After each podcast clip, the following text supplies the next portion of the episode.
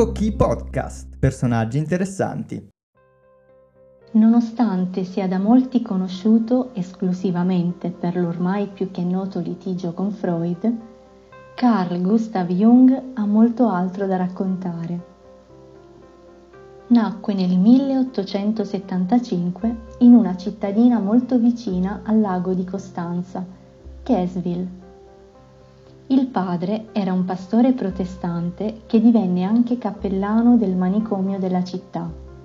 La madre fu da sempre appassionata di occultismo, dunque partecipe degli esperimenti sullo spiritualismo che Jung cominciò a studiare nel corso della sua formazione.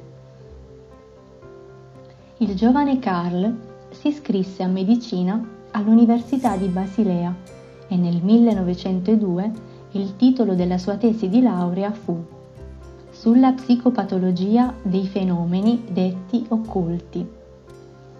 Approfondì sempre il suo interesse sullo spiritualismo e sulle tradizioni delle civiltà primitive.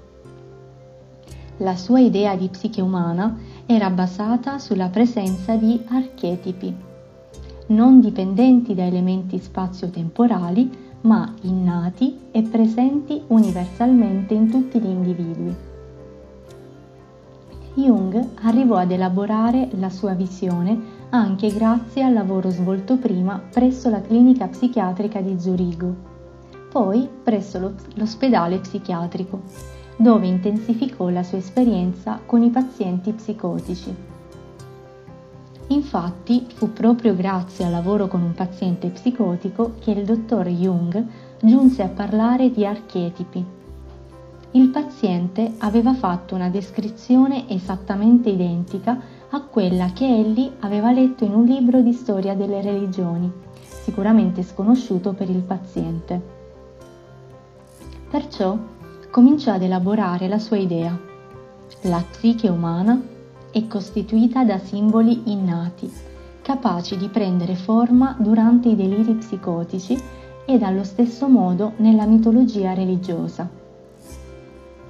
Questo e molto altro è ciò che ha delineato la psicologia analitica di, Jung, che non è esattamente ciò che conosciamo come psicoanalisi di Freud. Come già anticipato, i due videro le loro strade dividersi. Precedentemente però Freud aveva considerato il suo collega come la persona che sarebbe stata in grado di tirar fuori la psicoanalisi dalla stretta cerchia di Vienna, una sorta di suo discepolo fidato. Prima di incontrarsi di persona, i due avevano vissuto una lunga corrispondenza epistolare fatta di oltre 300 lettere, poiché Jung aveva maturato una, un forte interesse per la psicoanalisi di Freud.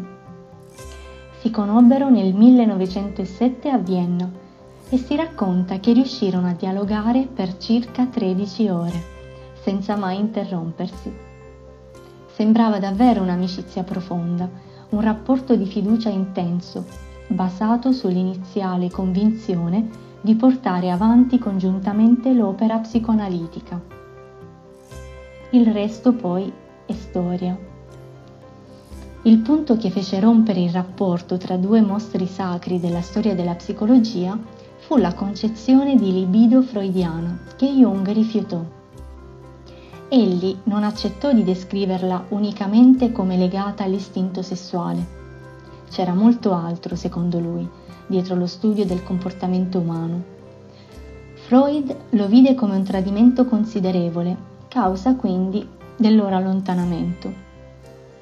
Negli ultimi anni della sua vita, Jung continuò a lavorare come psicoterapeuta, unendo il lavoro a viaggi ed approfondimenti della sua opera.